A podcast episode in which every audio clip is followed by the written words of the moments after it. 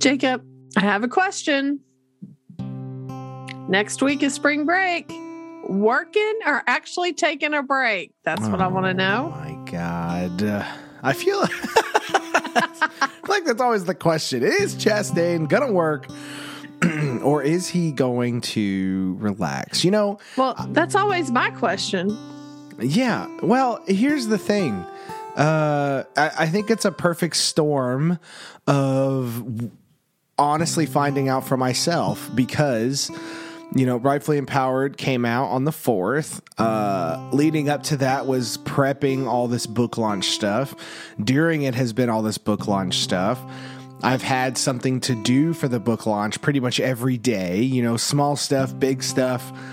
I went on a few shows. Uh, I did all of this other stuff. We had the launch at our school with the kids, which had a promo video too. So we had to edit all of that. Um, on top of just everything else, teaching and running two podcasts and doing everything else. And so I have a week coming up where I don't have to technically do anything, but I also, it's one of those times where it's like, man, I could really knock out some stuff, right? I could get some word count on craft and draft going. Uh, there's there's always a project to start that I could do. There's stuff like you know catching up on emails that I really need to do. There's people that have reached out. Um, I'll be I'll be podcasting a little bit. I have a, a big guest coming on, but so the the answer is I will probably rest quite a bit, but you know, you can never give me that much time off and expect me not to to do something. We'll be doing our that's when we were recording our bonus episode for craft and draft. So we'll be working a little bit together. Uh, you know, hitting up that Patreon and and trying to make that you know as as uh, lucrative as possible for everyone involved. So I don't know. The question is up in the air, Miss Ochoa. I don't have a definite answer. There's no official plans other than catch up, but I know myself too well to say that I'm going to do nothing. well, I thought maybe you'd have a vacation or, you know, finally go somewhere. You know what's funny about that is my wife is actually planning vacations. We we don't we've gone you know we go to the beach every once in a while. Like you know we we'll drive over to Galveston or something, and you know and we get bored. We can only be there for a few days, and we're like let's go home. And you know I miss just like my stuff, and I'm not really a vacation type of person, but there's a couple events that uh, she's wanting to go to. There's this huge concert happening in Vegas that she wants us to go to. So I've never been to Vegas. She has, so uh, she wants to go there. Um, and then a be another beach vacation that she's wanting to do as well. So I have two coming up Oh my. uh, this year, which is really rare for me. Um, I I didn't encourage any of these. This is really all her. So I'm. I even I remember the last time we went to the beach was when Teach Me Teacher was coming out. So I was I was literally working on edits at the beach. So I was I was working even while I was there. It was a nice view though. So I don't know. I'm never too far away from stuff. I, I like it too much and there's always something to do. So I don't know. Well, there you go. Jacob's going to work again. so, anyway, everybody, welcome to Craft and Draft. And that is Jacob Chastain, and I'm Pam Ochoa. And we are going to talk a little workshop. So, what are we talking about today, Jacob? Yeah. You know, we batted around some ideas as we do to try to figure out what we wanted to talk about. And, you know, we have some questions. We're going to reserve the rest of our questions that we have for our bonus episode. So if you're not a member of our Patreon, you go to patreon.com slash craft and draft. And uh, you can find that link at craftanddraftworkshop.com a little easier just take you right to it. But we we have our patrons over there and we like to we always release a bonus episode every single month. Uh, you can also get to our listener plus tier where you can watch our tutorial video of the craft and draft system. But we have a bonus episode coming up and we wanted to answer some questions over there for them to make it really special and really kind of uh, give them the attention they deserve. We told them to be selfish with their questions so there's a few over there that are very specific, and we'll just spend some time, you know, going through those and uh, and, having some fun answering those. But on this episode, uh, we're really going to dive into something that came up today, actually, in a conversation with you, myself, and our teaching partner, who we are trying to get on the podcast one of these days. So uh, it'll be a nice uh, three way conversation that would be super fun. She's very shy and she's also kind of an introvert at times. So she is, it's not so easy to get her to go home and then jump on a podcast, but we're going to make it happen uh, one of these days. Regardless, we were talking about how sometimes teachers tend to assign work where what is being graded really isn't the content. It's not the learning that's being graded. It's all the other stuff. It's the presentation. It's it's something kind of irrelevant to uh, the actual learning. And I just I, I figured that would be a great conversation to kind of just chat about today. Which is I feel like English. This happens a lot in English, especially and I know I might ruffle some feathers with this, especially in the teachers pay teachers climate that we live in. There are products out there that people sell that are very cute, and there's these ideas that are very creative. And then lo and behold, they aren't really standards based and they kind of get you focusing all on the wrong thing. So that's kind of what we're going to dive into today. Maybe talk about some uh, ways that we've done this ourselves and some ways we try to avoid it. But before we get to the conversation, I got to tell you that this episode is supported by our patrons over there at our Patreon, and they are the producers of this episode. We have Sarah, Amy, Mark, Leah, Brandy, and Alicia.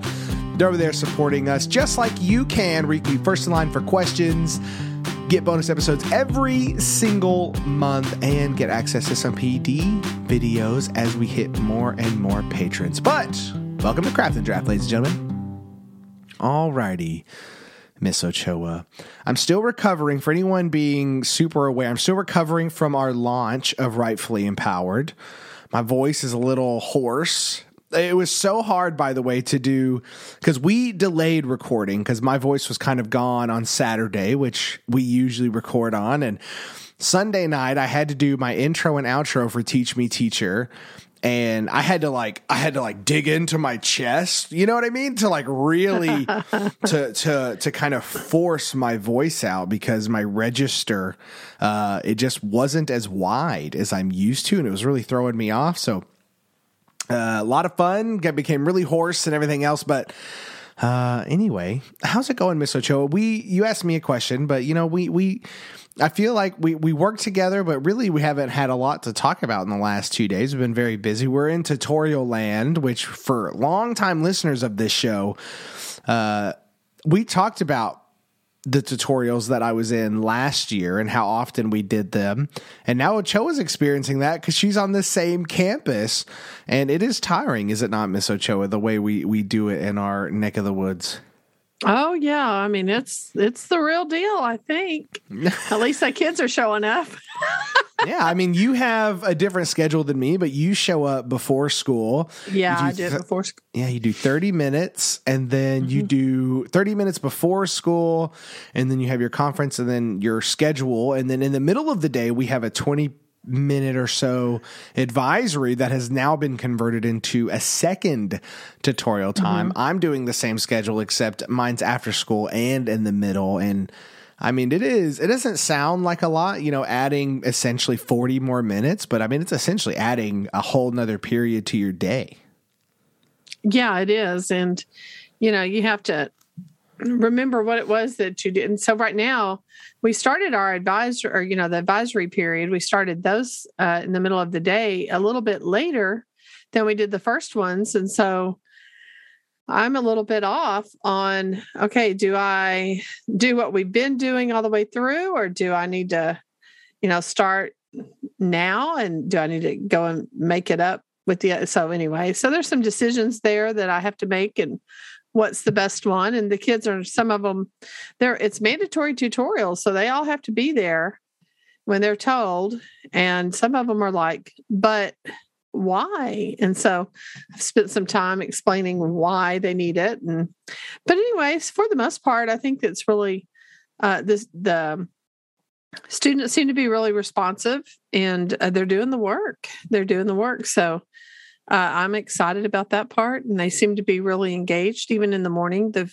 ones that are there, they're always cooperative and once they understood what we were trying to do with the tutorials which most of these students they just need a little boost so they can make it to the next level so when i explained that to them they were like oh okay well i'm on board so that was i think i think when students know they're the purpose behind why something is happening like mandatory tutorials and you know they all want to be successful. So if you can tell them well it's because you're you know if you say well it's because you're a failure well then you know that's how they're feeling. So you got to put it in a way that's like no we're just trying to get you to the next level and you know we know that you you were successful here so if you just get to the next level then you know i mean you're going to have a lot more doors open for you blah blah blah. And so they were all like oh okay. Yeah okay i can do that. And so uh, but we're doing it's pretty vocabulary heavy what we're doing.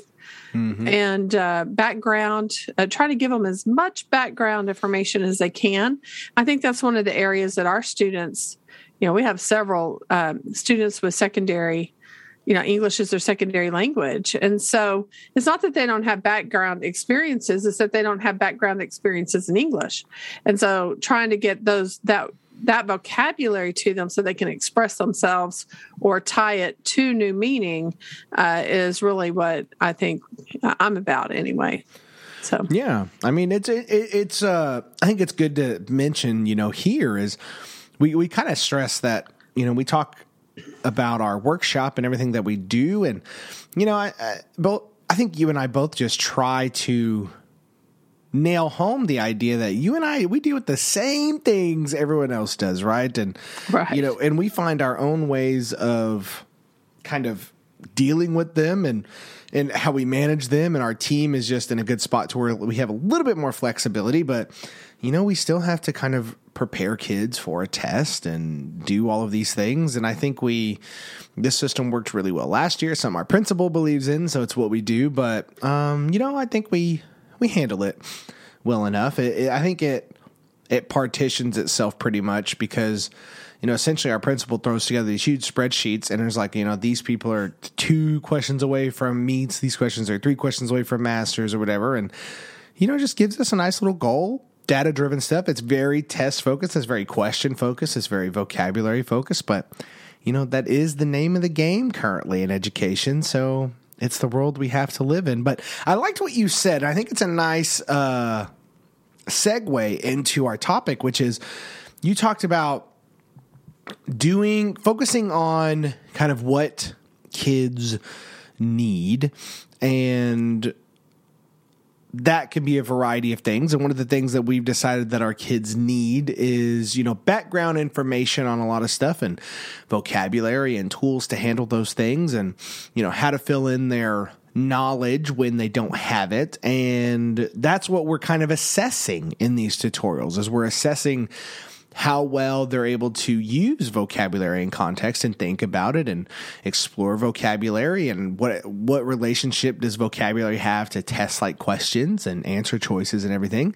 And that's a very targeted approach. Yet still, and I've done this in the past.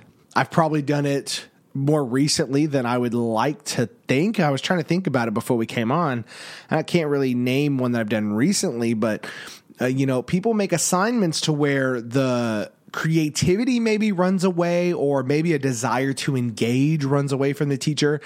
And all of a sudden you have this conglomeration, this this uh, this Frankensteinian monster of, of, of to some degree of a hodgepodge group of things that when you get turn the lights on, it's horrifying to look at, and you start judging all of the wrong things about it. By the way, the Frankenstein uh, connections. I think you've been I reading just, that. Yeah? I just reread the novel for the first time since uh, high school, so that just that was on my mind. But I think that it's a it's a it's at least somewhat of a of a valid connection where it's this you know, we we get so creative and we want to do all of these things and we kind of get this mastermind mode and then before you know it, you have this project or this focus where your kids might be doing things, but what's being graded might not be something that is valid. And I feel like we've talked about this on the show in a smaller degree when we've talked about how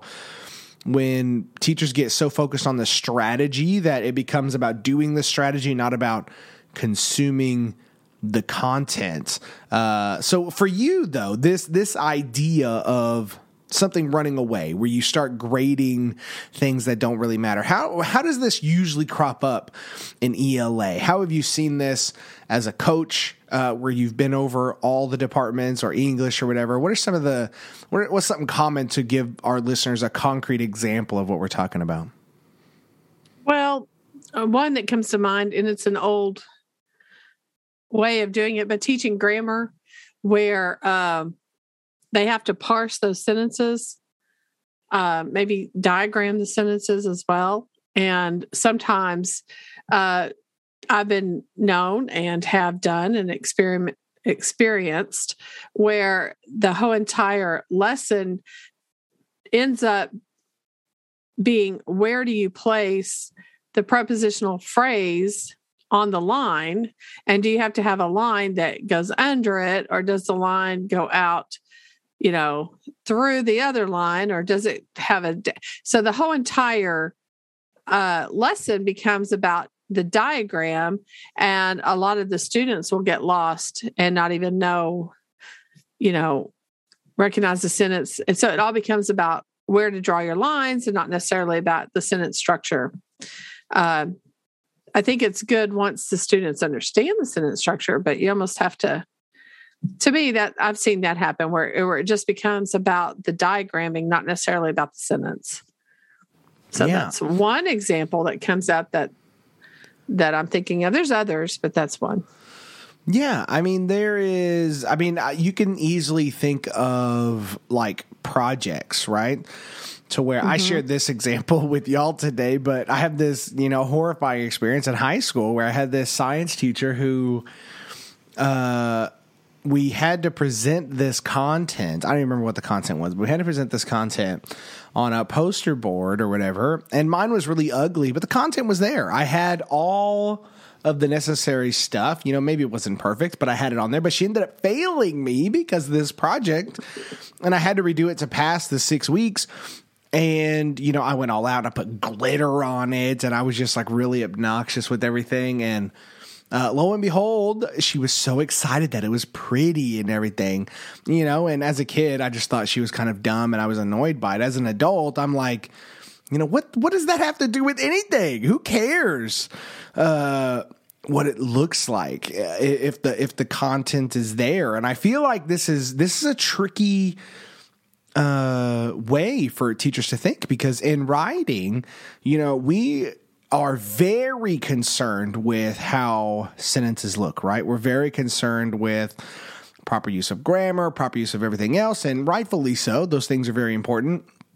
But I feel like I feel like sometimes this gets away from us to where even if we're looking at papers, it's the it's the idea of what is what is the meaning of what a student's saying? It might be the the most wild looking paper on the planet, but is there meaning there? Is there focus there? Is there ideas there? Um, why is it? Why is it? Why do you think we we get so distracted either by all of this creativity or or why do why do we why do we let things that aren't the content, so to speak, uh, drive us away from from those things? What is it about them? Is it is it uh, the flashiness of it? Is it the creativity of it? Is is it just kind of immaturity in lesson or assignment design? What do you think it is? Well, I think it may be assignment design probably, and then uh, probably the flashy. I like it when things look cool. You know, I used to have the students create all these fantastic maps, and I still probably would today because I like the way they look. but, but really all they could do is just hand out a you know, identify where the things are. It was not all about the coloring, but boy, I had some good kids that could really color those maps and I encouraged it. I think it was more about the color and not necessarily about the location. But for the most part, I think, I think uh, it has to do with uh, the design. I think you really have to stay close to what your standards are, you know, and so the, uh, the fact that we're doing this conversation, you know, right now we're finishing up research, right? So I think my products are going to be a little bit different than yours and so this is where we're differing. So while we were having that conversation, I was thinking, am I doing this? and so I've been looking up our standards, you know, just to double check it because I, I am a providing choice, which I agree with that, but I'm trying to move away from just the essay only, you know, or something like that right. for their research. Well, our standard uh, one of the standards is use an appropriate mode of delivery, whether written, oral, or multimodal, to present results. So mine is definitely mode of delivery. Uh, the students get to choose their delivery based on what it is they want to say. So I think that may, might help it be appropriate. Uh, and I'm okay with written, and they can do oral and they can uh, do a variety. I have some right now that are um, I have one that's doing a website, and then they're going to actually talk about their website. So that's going to be multimodal, I believe. Uh, but the students are, I gave them some criteria, and the criteria is it needs to show that uh, what their their research topic that they've chosen and they got to choose their research topic i have not influenced them so they they actually got to choose whatever with the little brainstorming session that we did, and they chose their own. Uh, so I have anywhere from a video games to uh, marine biology to how to create a business plan because one of my students wants to be an entrepreneur and so she wants so she's learning how to create a business plan. So her her actual final product, they decided they had to decide their final product today, what they were going to work towards, and they had to look at their research, look at what their angle is, but it had to be transformational in some way, or it had to have an impact or change your life or somebody else's life kind of thing this you know what was the, what's the importance or significance of your topic. And so what she's going to do according to what she told me today uh, she's she's looking at these business models. And so she is learning like the four different types of, of business models the different types of businesses that are out there. And so she's going to create a kind of a business portfolio to talk and that's her choosing that you know so i i put up a few as examples and then i said now you can uh, combine those use them or whatever so uh so but I am in danger because there is a balance here that it becomes only about doing that business portfolio or only about their little product that they're going to do. And it might take up a lot of my class time. So I have to really balance is this really an appropriate mode of delivery? And so I think maybe that's something I need to add to them so they don't spend all their time uh, you know, the assign being making sure that the assignment looks pretty versus um, appropriate delivery. So I, I, don't know if I'm I'm uh, stepping on the edge of this cliff or not. So well, it, what do you think? Well, it brings an interesting question that I kind of wanted to ask you, which was you're you're really good at you know having a variety of ways you let kids kind of experiment with stuff. And I think it probably, I think you did it before you were an academic coach, but I think a, a lot of it has to do with doing that is because you kind of, you know, you had different uh, tools that uh, were available. And, you know, we've told the story about the, when we were both coaches where, you know, I had that student who wouldn't write anything and he came into, what was that room called?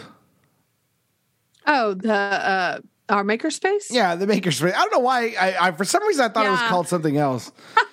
well, I was in charge of the makerspace at that time. Yeah. They put me in charge of it. So. Well, because it was an actual room, right? A lot of the times yeah, they combine it with the library, right? In, in a lot of schools, and that's I that's why in my head I was like, what do we call it?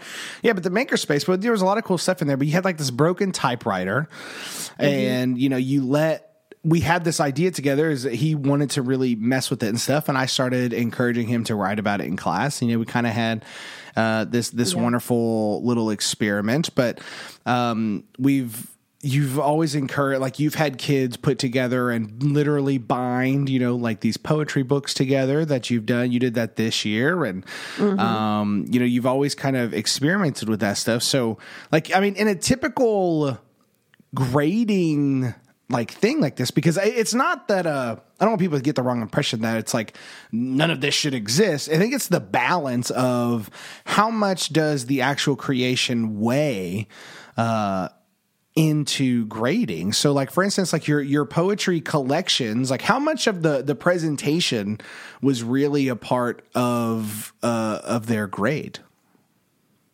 Uh, the poems were more of their grade. So, did they actually do the writing of the poems? Did they uh, use our mini lessons? Did they follow the standards uh, within their poems? So, I made I made content. Usually, content is the highest uh, part, and then the other stuff comes in there. Uh, I don't I don't typically make the way it looks the better grade, but mm. I am known I am known to say well, I just don't think this is Heinemann quality. Let's take it back. You know, like when I did when I taught geography, I would go, mm, I don't think this is National Geographic standard. So let's go back and do it again. so I'm not very nice. I make them do it until I'm happy with it. well, and here's the thing I do because there's a part of like in writing, for instance, um, I have in my graph that we've kind of used in Craft and Draft, but I, I also show a version of it in Rightfully Empowered, which is the I have this kind of self evaluation thing where it's uh, genre conventions. Does it look like what you're trying to do? Right. So if you're trying to create um, an infographic, does it look like an infographic? Right. Are you if you're right. if you're creating a PowerPoint, does it look like that? If you're creating a video, does it look like what videos of the of that type look. If you're trying to write a poem, does it look like a poem? If you're writing a story, does it look like a story? Like, I think those are valid parts to this uh, that are interesting. But one of our coworkers, she brought up a really interesting example, which I think is um, something that is very important to point out, and and kind of maybe a, a different way to look at this is she was talking about one of her kids had this book project that they had to do. They had to read a book and it was like this big book report and there was like a packet involved, blah, yada, yada. But then they had to write tons of information on a t shirt. And that was the major part of the grade was writing this stuff on a t-shirt. And she was just like, why? Like, you know, why is this right. the major part? You know, why is it the the fundamental thing? And I think that's that's the catch that we have to watch ourselves in is are we assessing learning? Are we assessing content or are we assessing some creative idea uh, that we just had or some idea that we saw on Instagram or Facebook or TikTok or Teachers Pay Teachers and we were like, "Yes, let's do it." Um it's that I, that's the it, I think that's just kind of the world we live in because we kind of want these it's it's almost like the same reason I don't like uh all of these computer program programs all the time because yeah, they're fun and they're flashy and stuff, but you know, is Kahoot really assessing who knows the content or not? Uh, not really. It's it's assessing who's fastest at clicking a button, right? Uh, well, yeah, because we played Blooket the other day and you challenged me with the students and the students won. And why did they win? Because I didn't know how to manipulate the game. Right. But I knew all the material probably way better than they did. probably. But they got more points. What do you mean, probably? Just because they were your smartest kids. but I mean that that's a good example though, right? And so yeah. we it, I think sometimes we just, I think it's just the nature of education is that we overvalue some of these things and we kind of get lost in the minutia of stuff. I remember when, like, mm-hmm. as a mm-hmm. creative person, as a first year teacher, I would come up with these ideas, right? And I'd be like, yes. And I would, I would, I would bring up, you know, how like just this this really intricate thing. And I was like, oh, it's going to be about this. It's going to be about this. It's going to be about this. And my academic coach, as awesome as he was, is he would sit with me and he goes, okay, what's your standard? right. Would, that's, that's and he right. would always he would always point me back to home base, um, and really force me to analyze. You know, if if the standard saying analyze, then kids should be analyzing. If the if the standard saying, uh, I don't know, inferred, then they should be inferring. If the standard is saying, uh, whatever, what's what's some more verbs that our standards throw at us? describe, identify, identify, describe, right? All of those things. Examine, examine. That's the one I was trying to think of. Um, then that's what they need to be doing, and that's what you should be assessing if those are the standards that you're using, right? And now we do have some standards that do with deal with presentation, right? We do have some of those that exist, and there's some in Common Core and whatnot, and those are fine. Uh, it's just I think it just comes down to really focusing on what is it that kids are learning, how are you going to know that they learned it?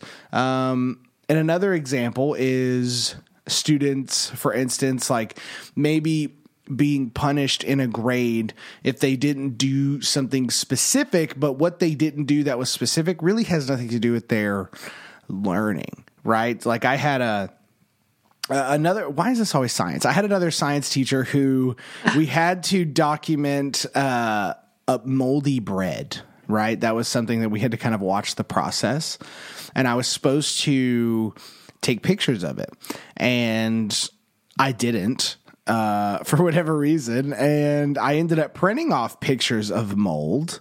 Um, and this what I, I ended up not I got like half points because it was a part of like the documentation documentation process. And I I suppose that there is a scientific idea to where, you know, actual observing and taking pictures of something, whatever, that might be an argument that people could make. And maybe in English we could make the argument of, you know, the colorful presentation is valuable to a certain degree, but I, I, I find it hard to like when we're talking about grades specifically and we're talking about projects and whatnot. I find it hard to justify punishing a student grade wise because of certain just requirements that really have nothing to do with um, their learning, so to speak. But I don't well, know. Well, my first year to teach, I actually taught Texas history. That was my very first year. I taught it in the middle of the year. I came in in January. That's weird that you and I started in social studies. Oh yeah. Well, that's I have that's one of my I have a I guess what it is a major. So I have a double major, one in English and one in social studies or history. So so that's what I, you know, got a job for because somebody, I guess, had a baby or they moved or something. So they were in the middle of this project and we were at the Alamo and all that stuff or some kind of Texas history project. They had to create a project. This little boy, I'll never forget it. And I can't right now tell you for the life of me the name of this this boy, but I do remember the look on his face and I will never ever I think this is what molded me about my philosophy, melded my philosophy about projects. And this child created the worst looking Alamo. I don't even know if it even looked like an Alamo exactly, but it was a terrible Alamo. but you could tell he had put time in it. It's not like he didn't put time in it. He just, you know, it's kind of like when you're trying to make your glue stick and and your sticks just keep falling, you know, to the point, you know, because you don't really know how to do it. And, you know, this little seventh grader, he's trying to figure it out. The but then I had this other kid and uh, she came in with this beautiful i mean it, it, almost looked like a dollhouse alamo. It was just it was gorgeous right? Balsa wood. It looked great. Well i gave that kid a d the one that didn't didn't look good. Of course the one who looked good got got an a. And then all of a sudden the little boy realized i mean i don't know what it was but he just was devastated and i'm like what's wrong and he goes I worked like hours on that. And I mean, he did the work. So here's the thing I graded the parent's work. The parent gave her, it was a parent that did that, come to find out. But this boy, his parents were like, nope, you're going to learn how to do it on your own. Which one was more valuable? The one that didn't look so good. Yeah. But guess what I did? I graded it just like, I mean, I was a brand new teacher. So, of course, you grade the one that looks better. But in this case, I actually gave credit to the parent. The parent made the grade. I did go back in and rethink it. I talked to some of my um, mentors at the time because I was just 22 years old. I was a little big kid. So, but I talked to some of my mentors and they were talked me through, you know, it's okay to go ahead and change that grade and give him the credit. Why don't you talk to him and ask him about his process? and then grade him on his process, not necessarily on his product. And I thought, okay. And I think that's what kind of gave me my philosophy about about that. So is the content and the process more important or is it the final product that's more important? And yes, they need to learn how to do certain things. But does it overtake what they've learned? I mean, so you really got to dig deep even if it's a if it's a um I guess, a, an interview, if you will, or a conference, and find out what they learned from this process. Some kind of reflection needs to happen when you're doing something like this. Well, there's also, um, I think this connects directly to kind of the philosophy of craft and draft, where the everything we do in those journals, from the mini lesson on the right to the reflections on the left in the craft book to uh, the TOC and how we set it up to the draft book and the numbered pages, and then putting those numbers on their drafts to show where they came from and to show all the work that they did and being able to trace it back. All of that exists to honor the process, right? And to teach mm-hmm. kids that this that the process is is really in our class um, and in workshop i think in general is the holy grail of what workshop is you know final products are great i love bragging about my students pieces. I put them on instagram i put them on my walls. I love honoring the work that they did. I, I deeply care about final products. Final products are awesome. But the learning is happening in the process. The part that i should care about the most as a teacher is the process. This is the same for like testing where we get so caught up in summative tests and stuff like that, your test really shouldn't tell you anything that you don't know, right? Kids have bad testing days, and we know that as teachers because it happens to us all the time. Um, and and data can be weird, but your summative test is it's a it's an autopsy right it's what's already happened it's you need you need checkups before that. And that's what the conferences are. That's what continuous conferences are. That's what uh, using your data in your conferences and exit tickets and everything else to form what you're going to do in your lesson. That's what all of that is about. And I think that for me, especially as a younger teacher, um, and I think for just a lot of teachers who've uh, maybe never even thought about expanding this, or maybe are just brought up in a system where it's not even questioned, is we teach to kind of just give out the information and then we take an autopsy. Where are we at when we're dead, right? When the when we're when we're done doing it. Uh, and I think that is that's an interesting perspective to kind of shift away from, which is how do I honor the learning that is happening in my classroom day to day, week to week, to where I can accurately, not only accurately judge where they are so I can create better lessons uh, the next day, but how do I do this in a way that uh, accurately represents what they're doing, um, especially in a grading format, right? And I think this is where the conversation comes from. This is where you start seeing the limitations of number grades. Um, we've talked about this on the podcast before too, but it's the whole idea of, you know, if the if a kid can crap out a decent draft in a day and another kid has to work two weeks on it um, and it's actually worse at the end of the day than that one that was done in a day do they both deserve 90s? Um, how do you quantify that, right? And I think that's where the standards based grading comes from and all of that.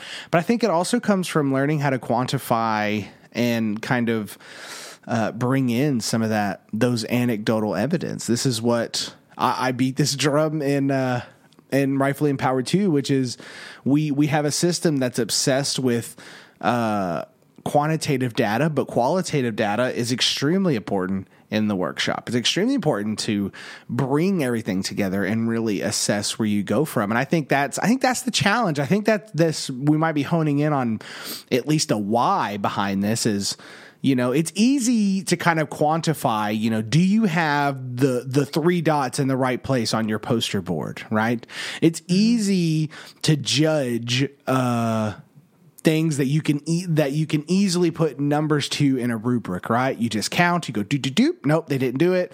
It's wrong.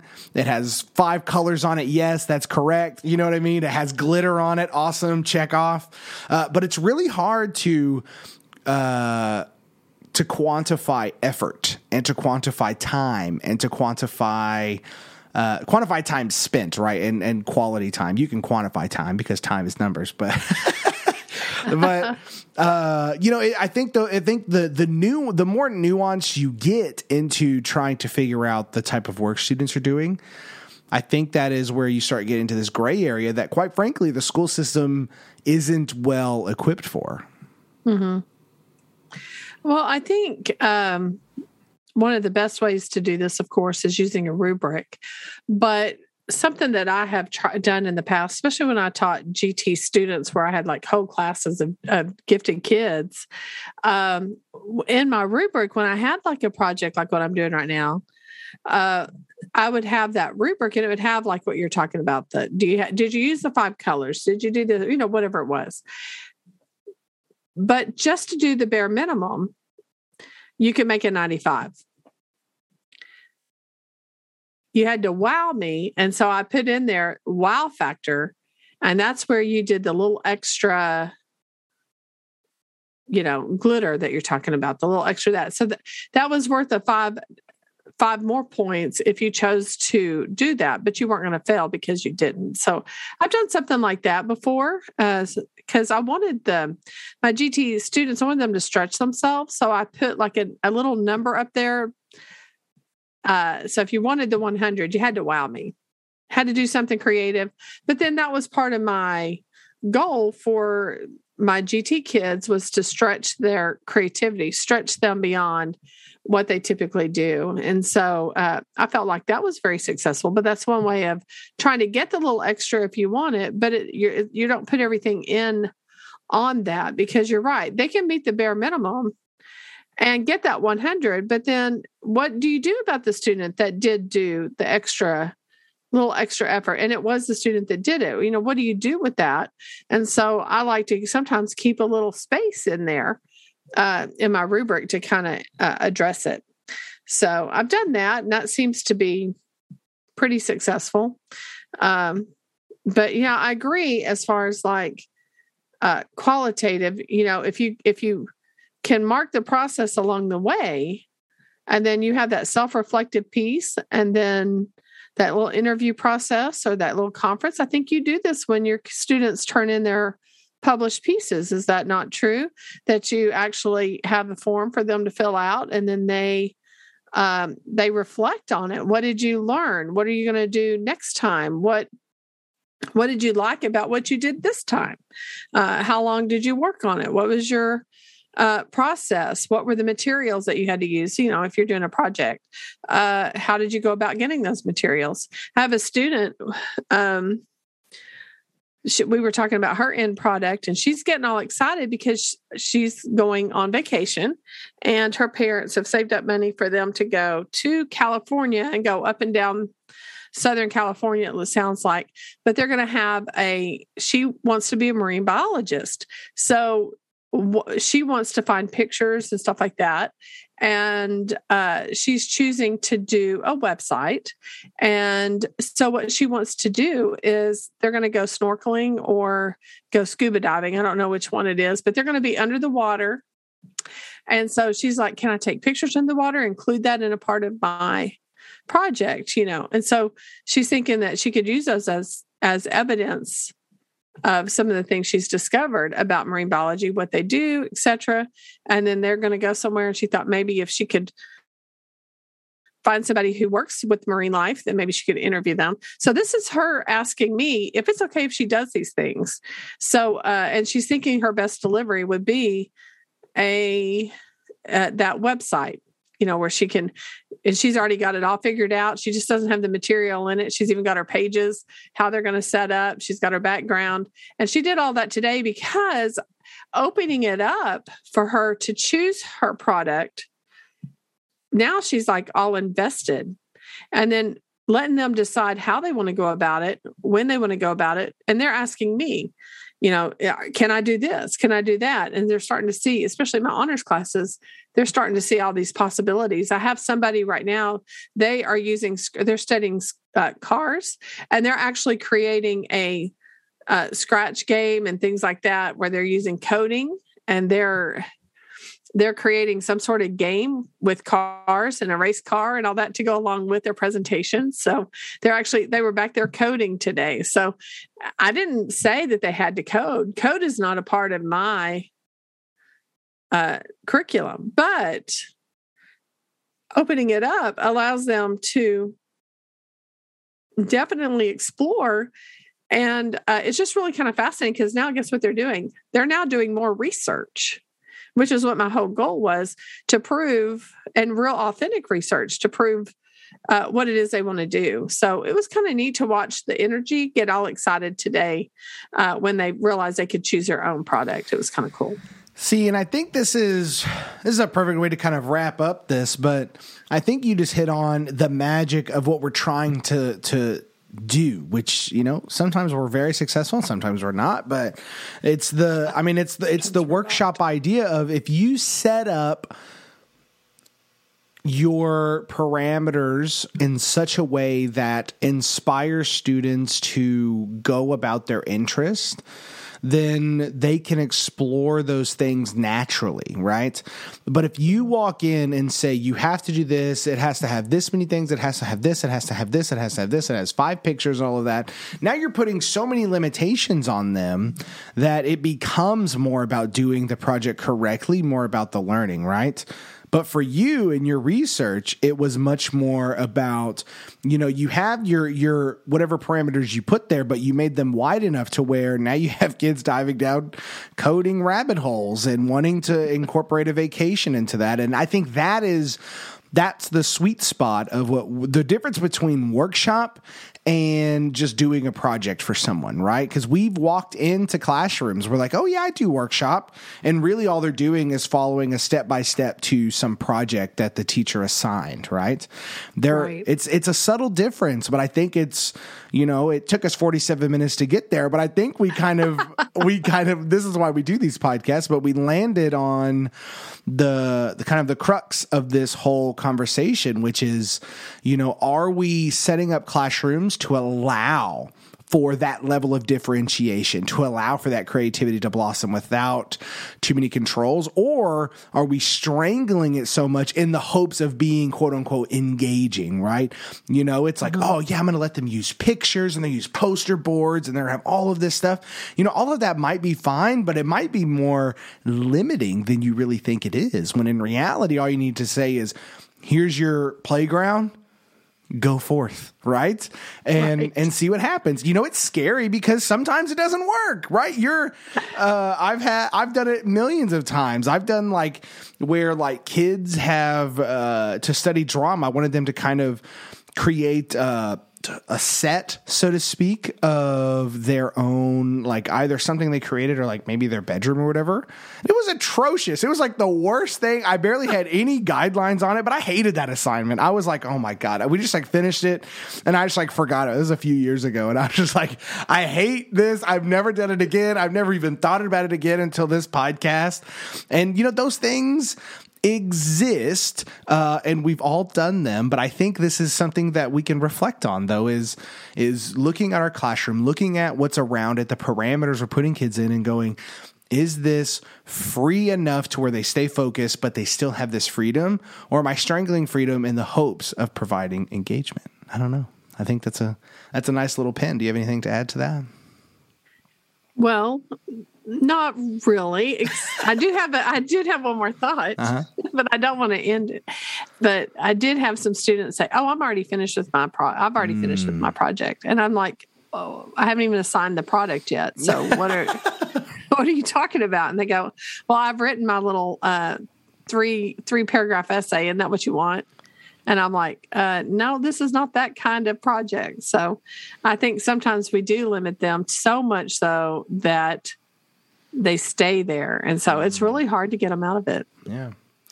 Well, I think that was nice little addition to the pin. But thank you, ladies and gentlemen. This has been the Craft and Draft podcast. You hear that? I can't go up as high still. My voice, I cannot make it as high pitched. Everyone's probably very thankful for that. But this is Craft the Draft. That's Pamela Ochoa. I'm Jacob Chastain, two English teachers down here in the state of Texas, doing our best to create engaging workshops where students write freely, read freely, and learn along the way. We release a podcast every single Friday.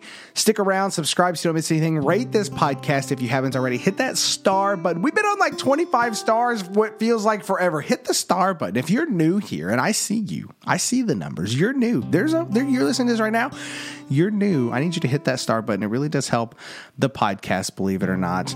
Uh, and I want to say thank you to our Patreon supporters. You can support us on Patreon at Craft and Draft, or I'm sorry, patreon.com slash craft and draft. You can find that link at craftanddraftworkshop.com. But thank you to Sarah, Amy, Mark, Leah, Randy, and Alicia for being our Patreon producers.